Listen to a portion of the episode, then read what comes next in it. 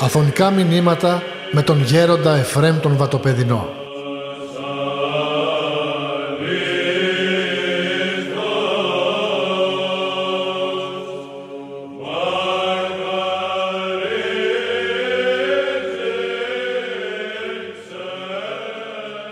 Λέω χαίρομαι που είμαι σε αυτό το εκκλησάκι που ήρθα για δεύτερη φορά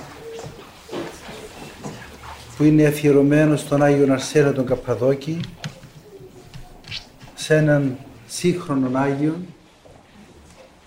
και ακριβώς χθες ήμουνα στη Λεμεσό και ομίλησα σε αρκετό κόσμο και πίνεσα βέβαια την πρωτοβουλία εκεί της Ερανικής Επιτροπής διότι φέρνουν εδώ αυτόν τον Άγιον, αυτόν τον φωστήρα της Εκκλησίας, ο οποίος πραγματικά κατέκλυσε με την θεματορική παρουσία του την, το στερέωμα της στρατευωμένης Εκκλησίας. Και μάλιστα μου έρχεται αυτή τη στιγμή στο νου μια χειρόγραφος οπτασία που μάλλον ευρέθηνε στην μονή του Αγίου Παύλου του Αγίου Όρους που ένας μοναχός ήταν αμελής και αυτός ο μοναχός παρόλο που άρχισε καλά τη μοναχική του διωτή εν τούτης, στο μέσο του δρόμου εσκόνταψε.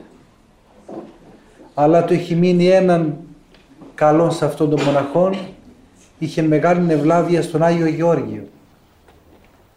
Και παρόλο που ήταν αμελής μια μέρα όπως λέει το χειρόγραφο αυτό της οπτασίας ενώ ήταν μεγάλη τεσσαρακοστή και γινόταν η σαρακοστιανή ακολουθία στο καθολικό της Μονής, αυτός ήταν στο στασίδι του και αναστέναξε και είπε ότι τόσα χρόνια εδώ που κάθομαι με κάλεσε η χάρη του Θεού και εγώ δεν έκανα τίποτε. Και άρχισε να μέφεται τον εαυτό του, άρχισε να κλαίει, άρχισε να κατανήσεται και ήρθε η δωρεά του Θεού και εξήλθεν εκ του σώματος του και τον πήρε ο μεγαλομάρτης Γεώργιος και του έδειξε τη δόξα της τριαβεβούσης Εκκλησίας. Και όπως ο ίδιος περιγράφει, ο Άγιος Γεώργιος προπορευόταν και εγώ ακολουθούσα και του έδειξε τα τάγματα των μαρτύρων, τα τάγματα των οσίων τα τάγματα των δικαίων και προχωρώντας πιο μπροστά ο ίδιος ο μοναχός αυτός είδε ένα τάγμα Αγίων που είχαν περισσότερο φως όπως ομίλησε ο πατήρ Γεώργιος, περισσότερη δόξα. Και του λέει του Αγίου Γεωργίου με συστολήν αυτός ο μοναχός ο αμελής του λέγει γιατί αυτό το τάγμα εδώ έχουν περισσότερη δόξα; Και του λέει ο Άγιος Γεώργιος αυτοί είναι που υγείασαν πρόσφατα, χωρίς παράδειγμα όπως παλιά. Και ακριβώς το λέω αυτό για να σας πω ότι ο Άγιος Αρσένιος είναι εκ των προσφάτων υγιασμένων, είναι εκ των προσφάτων Αγίων και οπωσδήποτε είναι και αυτός συγκαταλεγμένος στο τάγμα αυτό των Αγίων με μεγάλη δόξα. Και αυτός ο μοναχός βέβαια μετά από αυτήν την παρέλαση που έκανε μέσα στη μακαριότητα του Θεού ήρθε στο σώμα του και έγινε μετά ευλαβής και είχε υγιασμένα τέλη. Εγώ τον Άγιο Αρσένιο βέβαια δεν τον ήξερα, θυμάμαι όταν ήμουν φοιτητής και πήγαμε μια φορά πέντε φοιτητές στον πατέρα Παΐσιο και μας έλεγε για τον Άγιο Αρσένιο διότι τότε ήταν που συνέλεγε στοιχεία από το βίο του. Και μας είπε το γνωστό το οποίο το ξέρετε πιστεύω, που ήταν αυτός ο οποίος τον ευάπτισε και οι γονείς του ήθελαν να το βγάλουν άλλο όνομα και μόλις αυτός ο Άγιος, ο μεγάλος Άγιος τον είδε, τον πήρε για να το βαπτίσει και να μπει στο όνομα του πατρός βαπτίζεται ο δούλος του Θεού τάδε που είδε Χρήστο θα τον ονόμαζαν οι γονείς του και αυτός χωρίς να τους ρωτήσει τον ονόμασε Αρσένιο. Και οι γονείς του επαναστατούσαν και αυτός με το απότομο το οποίο είχε διότι ήταν και διαχριστός αλός. Διότι όπως αναφέρει εκεί ο βιογράφος του πατήρ Παΐσιος έλεγαν διάφορες εφημερίδες όταν εκοιμήθη ο Άγιος Αρσένιος ήταν ευλαβής αλλά ήταν θυμώδης και δεν ήταν αυτός ο Άγιος Θυμώδης υποκρινόμενος τον θυμώδη το ότι πολλές φορές εμείς θυμώνουμε και γινόμαθα εκτός αυτού και νομίζουμε ότι κάτι κάνουμε.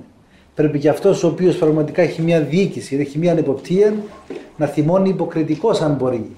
Εάν δεν μπορεί καλύτερα να τα αφήνει να μην θυμώνει και θα τακτοποιηθούν αργότερα τα πράγματα τα εκκρεμή. Γι' αυτό και ο Άγιος Αρσένιος επετέθη στη μάνα του και της λέει δεν θα βγω εγώ κάποιος στο πόδι μου. Έτσι με αποτομία.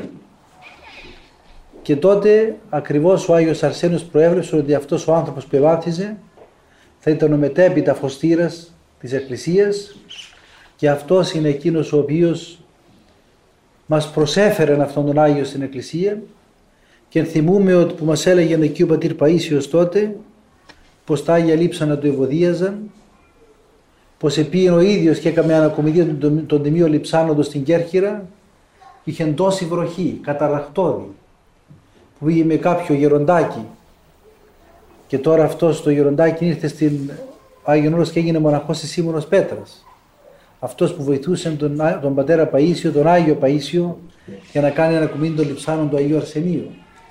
Και τότε λέει με έβγαλαν τρελό, πήγαινα στο κημητήριο και ήταν καταραχτώδη βροχή. Και ήξερα ότι μόλις αρχίσω να σκάβω θα σταματήσει η βροχή.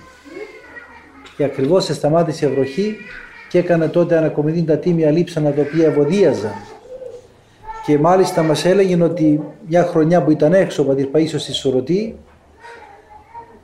είχε πάρει φωτιά το μοναστήρι και οι καλόγρες οι καμένες σαν γυναίκες που ήταν βέβαια άρχισαν να μεγαλοποιούν τα πράγματα και να έχουν περισσότερο φόβο από ό,τι έπρεπε.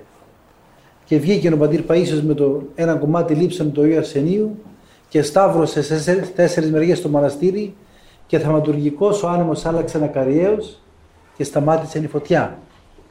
Σας το είπα αυτό για να σας πω ότι τότε εγώ άκουσα για τον Άγιο Αρσένιο και βέβαια τότε είμαστε και μικρά παιδιά και χαιρόμεθα που ακούμε και υπερφυσικά πράγματα που μας έλεγε ο πατήρ Παΐσος για αυτόν τον Άγιο και μετά βέβαια τα διαβάσαμε και μας έδωσε και λείψανα του το οποίο έχουμε και στο μοναστήρι μας και έδωσε σε διάφορους ανθρώπους και πιστεύω νομίζω έχετε και εσείς και πραγματικά τα λείψανα του Αγίου Αρσενίου είναι τόσο αισθητή και η ευωδία τους αλλά και η θεματουργική παρουσία τους.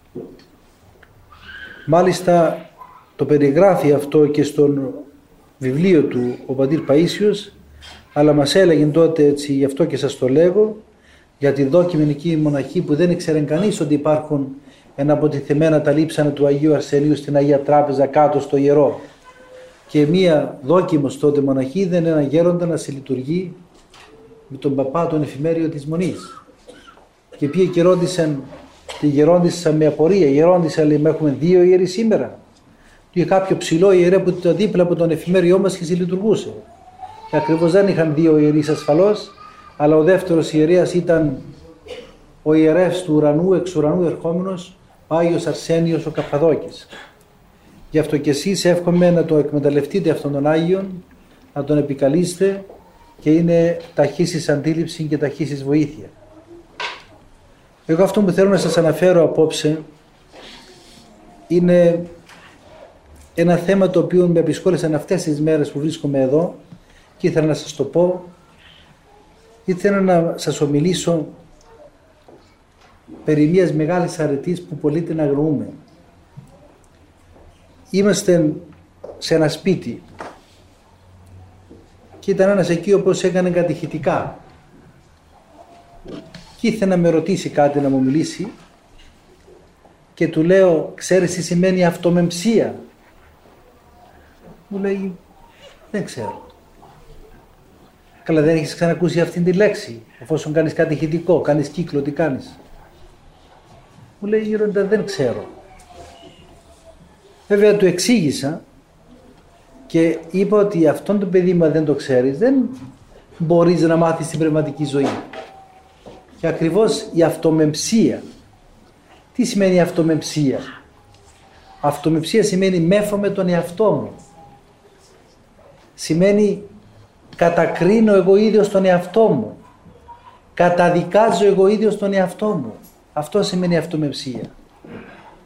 Γι' αυτό και ο πατήρ Παΐσιος ο Μακαρίτης μας έλεγε πολλές φορές το μεγαλύτερο μου πρόβλημα είναι η διάδοση του όνοματός μου.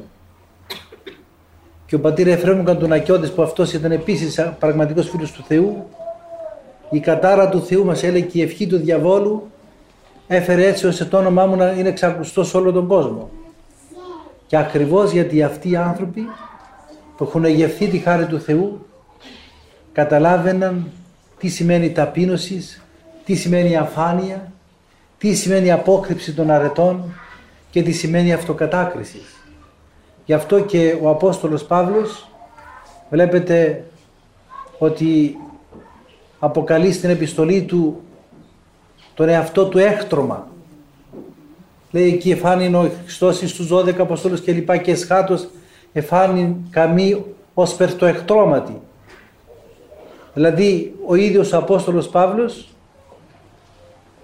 αυτομέφεται δημοσίως διότι ακριβώς η αυτομεψία αδελφοί μου πρέπει να το κάνουμε όλοι μας θα, θα μπορέσει να είναι επιτυχής εάν γίνεται αυτοεξέτασης του εαυτού μας.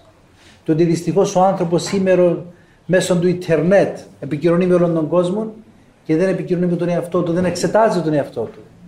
Και αυτό χρειάζεται οπωσδήποτε να αυτοεξεταζόμεθα κάθε μέρα, να βλέπουμε τι μιλάμε, πού κινούμεθα, ποιες διαθέσεις έχουμε, πού κοίται η καρδιά μας, ποιες επιθυμίες έχουμε, πού ρέπει η ψυχή μας, τα πάθη μας πού βρίσκονται, χτυπούμε τα πάθη μας, μειώνεται η ένταση στον παθό μας. Και αυτό θα το κάνουμε εφόσον αυτοεξεταζόμεθα, εφόσον αυτοεπτευόμεθα και εφόσον αναφερόμεθα. Πρέπει ο άνθρωπος του Θεού να μάθει να αναφέρεται. Βλέπετε σήμερα γιορτάζαμε τον Άγιο Νέστορα και είπε ο Άγιος Νέστορο μαθητής του Άγιου Δημητρίου ο Θεός του Δημητρίου βοήθησόν με και πήγαινε εκεί προτού να αντιμετωπίσει τον ανθρωπίνο τον τρόπο γίγαντα λιέων πήγαινε να πάρει την ευχή του γέροντός του του Αγίου Δημητρίου. Διότι ακριβώς η πνευματική αναφορά και για να έχουμε αναφορά πνευματική πρέπει να αισθανόμεθα την πτωχία μας την πνευματική. Διότι ακριβώς αυτό το μυστήριο είναι αδερφοί μου το οποίο κρύβεται μέσα σε αυτή τη σχέση τη μυστηριακή. Γι' αυτό και ο Χριστός τονίζει σαφώς και κατηγορηματικός ο ακούων ημών εμού ακούει ο αθετών ημάς εμέ αθετή γι' αυτό χρειάζεται μία αναφορά στον πνευματικό μας πατέρα στον πνευματικό μας καθοδηγητή για να μπορέσουμε και εμείς να έχουμε αυτή τη μυστηριακή σχέση. Διότι πρέπει όπως ο Χριστός βλέπετε εξαρτώταν ως άνθρωπος από τον Πατέρα. Και διερωτώμεθα πολλές φορές για αν ο Χριστός μας με κάποιος αγιορείτης γέροντας που μιλούσαμε έκανε το θέλημά του θα ήταν αμαρτωλό. Και όμως δεν το έκανε. Ούκ ήρθε να πει το θέλημα το εμών αλλά το θέλημα του πέψαντός με πατρός. Άρα λοιπόν ο άνθρωπος ο οποίος ξέρει την πνευματική του πτωχία και για να τη γνωρίζει πρέπει να αυτοεξετάζεται, πρέπει να αναφέρεται όπως είπα, πρέπει οπωσδήποτε να αισθάνεται ότι μόνος του δεν μπορεί να κάνει τίποτε. Γι' αυτό και ο Χριστός μας σαφώς μας είπε αν εφεμού δίναστε πίνου δεν. Και παρόλο που ο Χριστός μας είναι η κατεξοχήν ταπείνωσης, η κατεξοχήν αγάπη, η κατεξοχήν πραότης, ελάχιστα, σε ελάχιστες φορές αναγκάστηκε να χρησιμοποιήσει το εγώ αναγκάστηκε να μας πει ότι χωρίς εμένα δεν μπορείτε να κάνετε τίποτα απολύτως. Γι' αυτό και τόνισε άνεφε μου ουδίναστε πει ουδέν υπό την απόλυτο έννοια. Άρα λοιπόν αδελφοί μου πρέπει εμείς να έχουμε πρακτικούς τρόπους ταπεινοφροσύνης. Και η πρακτική τρόπη ταπεινοφροσύνης είναι αυτό το οποίο η αυτοκατηγορία βλέποντας τα πάθη μας, τα ολιστήματά μας.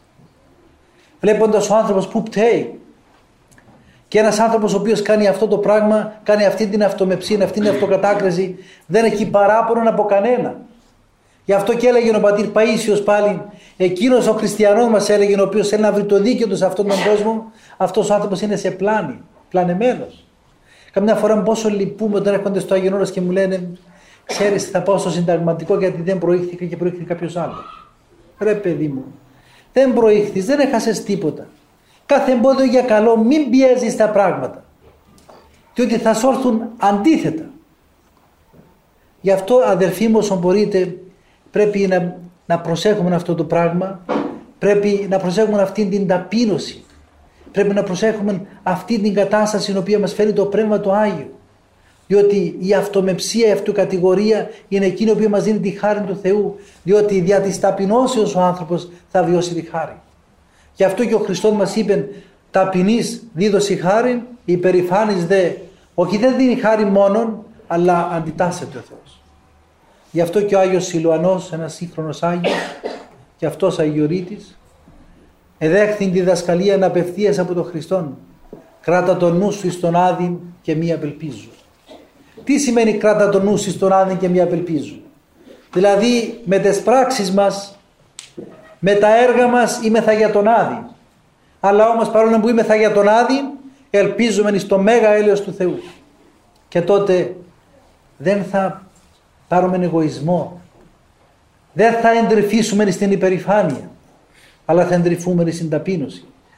Γι' αυτό και ο άνθρωπος ο οποίος αυτομέφεται είναι εκείνος ο οποίος βλέπει και τις αμαρτίες του παρελθόντος. Γι' αυτό και ένας μοναχός μέσα στο γεροντικό όταν του έρχεται η διάθεση να κατακρίνει τι έλεγε; Εσύ κοίταξε την πορνεία σου και άσους άλλους. Δεν ήταν ότι ήταν πόρνος ο μοναχός αυτός αλλά μόνο οι λογισμοί που είχε απεκαλούσαν τον εαυτό του πόρνο διότι είχε λογισμούς τέτοιους που δέχεται ο κάθε άνθρωπος και ονομάζει τον εαυτό του και με αυτήν την αυτομεψία αντιμόνιμων πραγματικά δεν μπορούσε να κατακρίνει τον άλλο.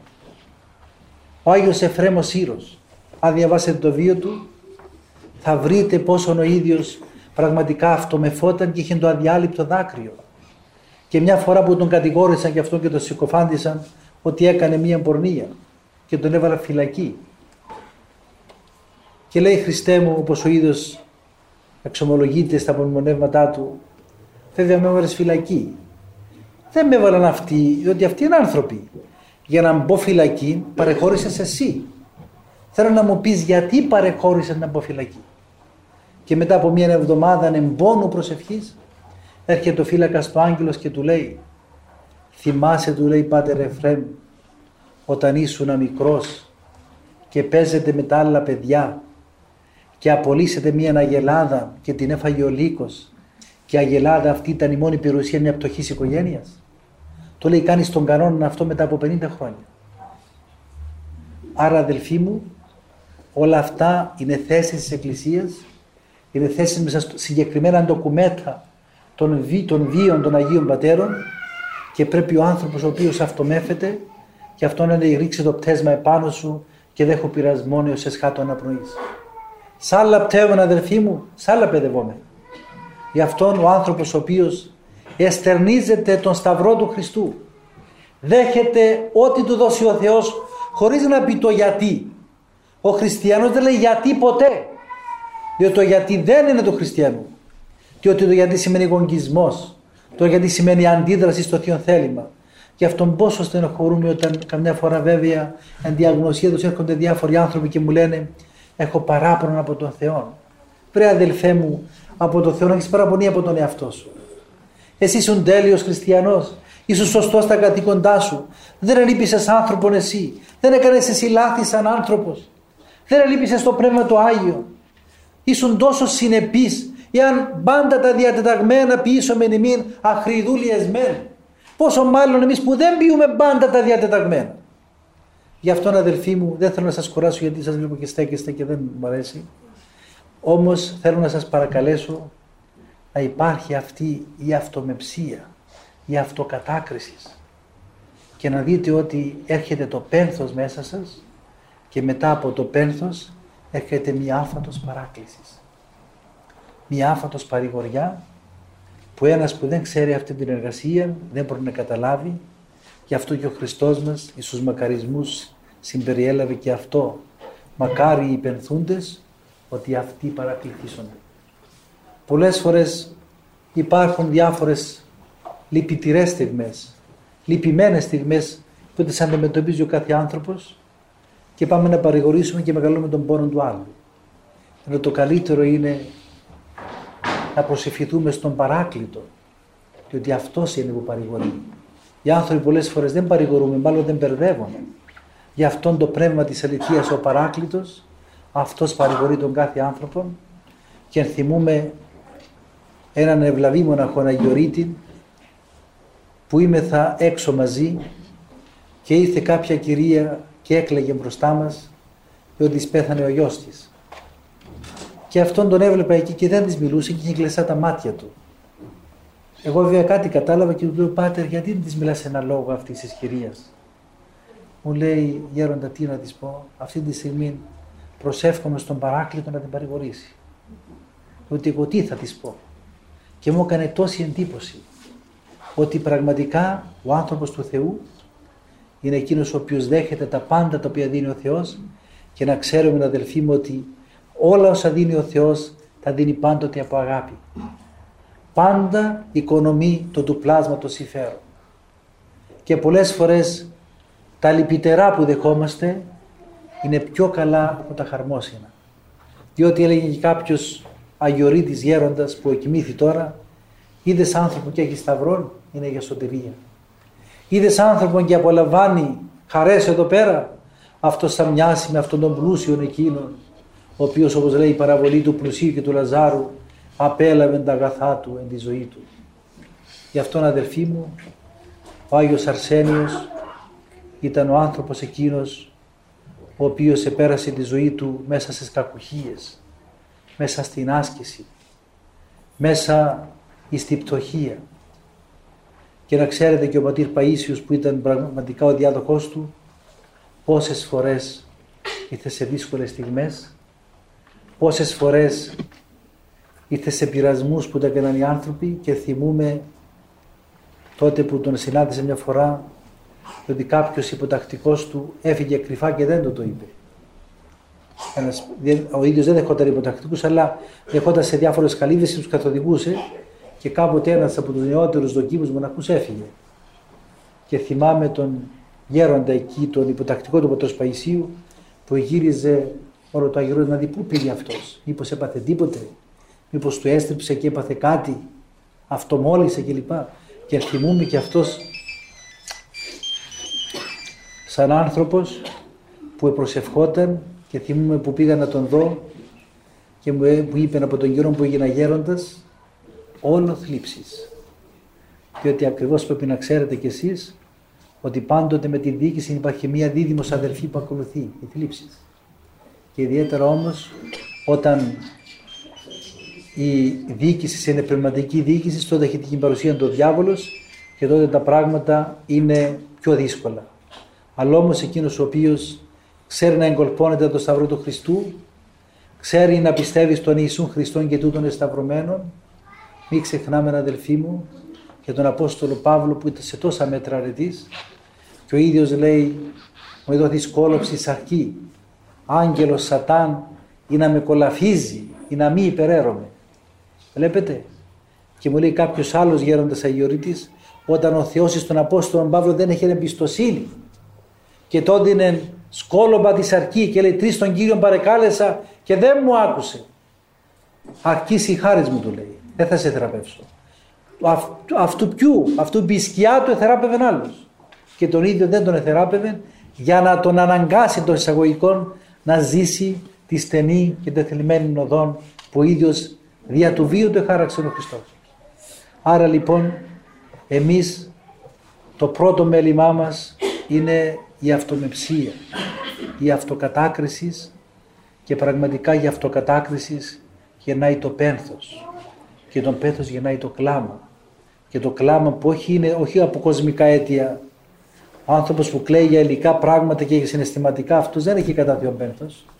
Το κατά Θεόν πένθος λέγεται χαροποιόν πένθος διότι ακριβώς ο άνθρωπος που έχει αυτό την κατάσταση είναι εκείνος ο οποίος κλαίει για πνευματικούς λόγους και αυτός, αυτός δέχεται την χαρά, δέχεται το πλήρωμα της χάριτος και αυτός ο άνθρωπος είναι εντρυφάει εμπλήθη ειρήνης έχει μέσα του βαθία και αναφέρει τον ειρήνη.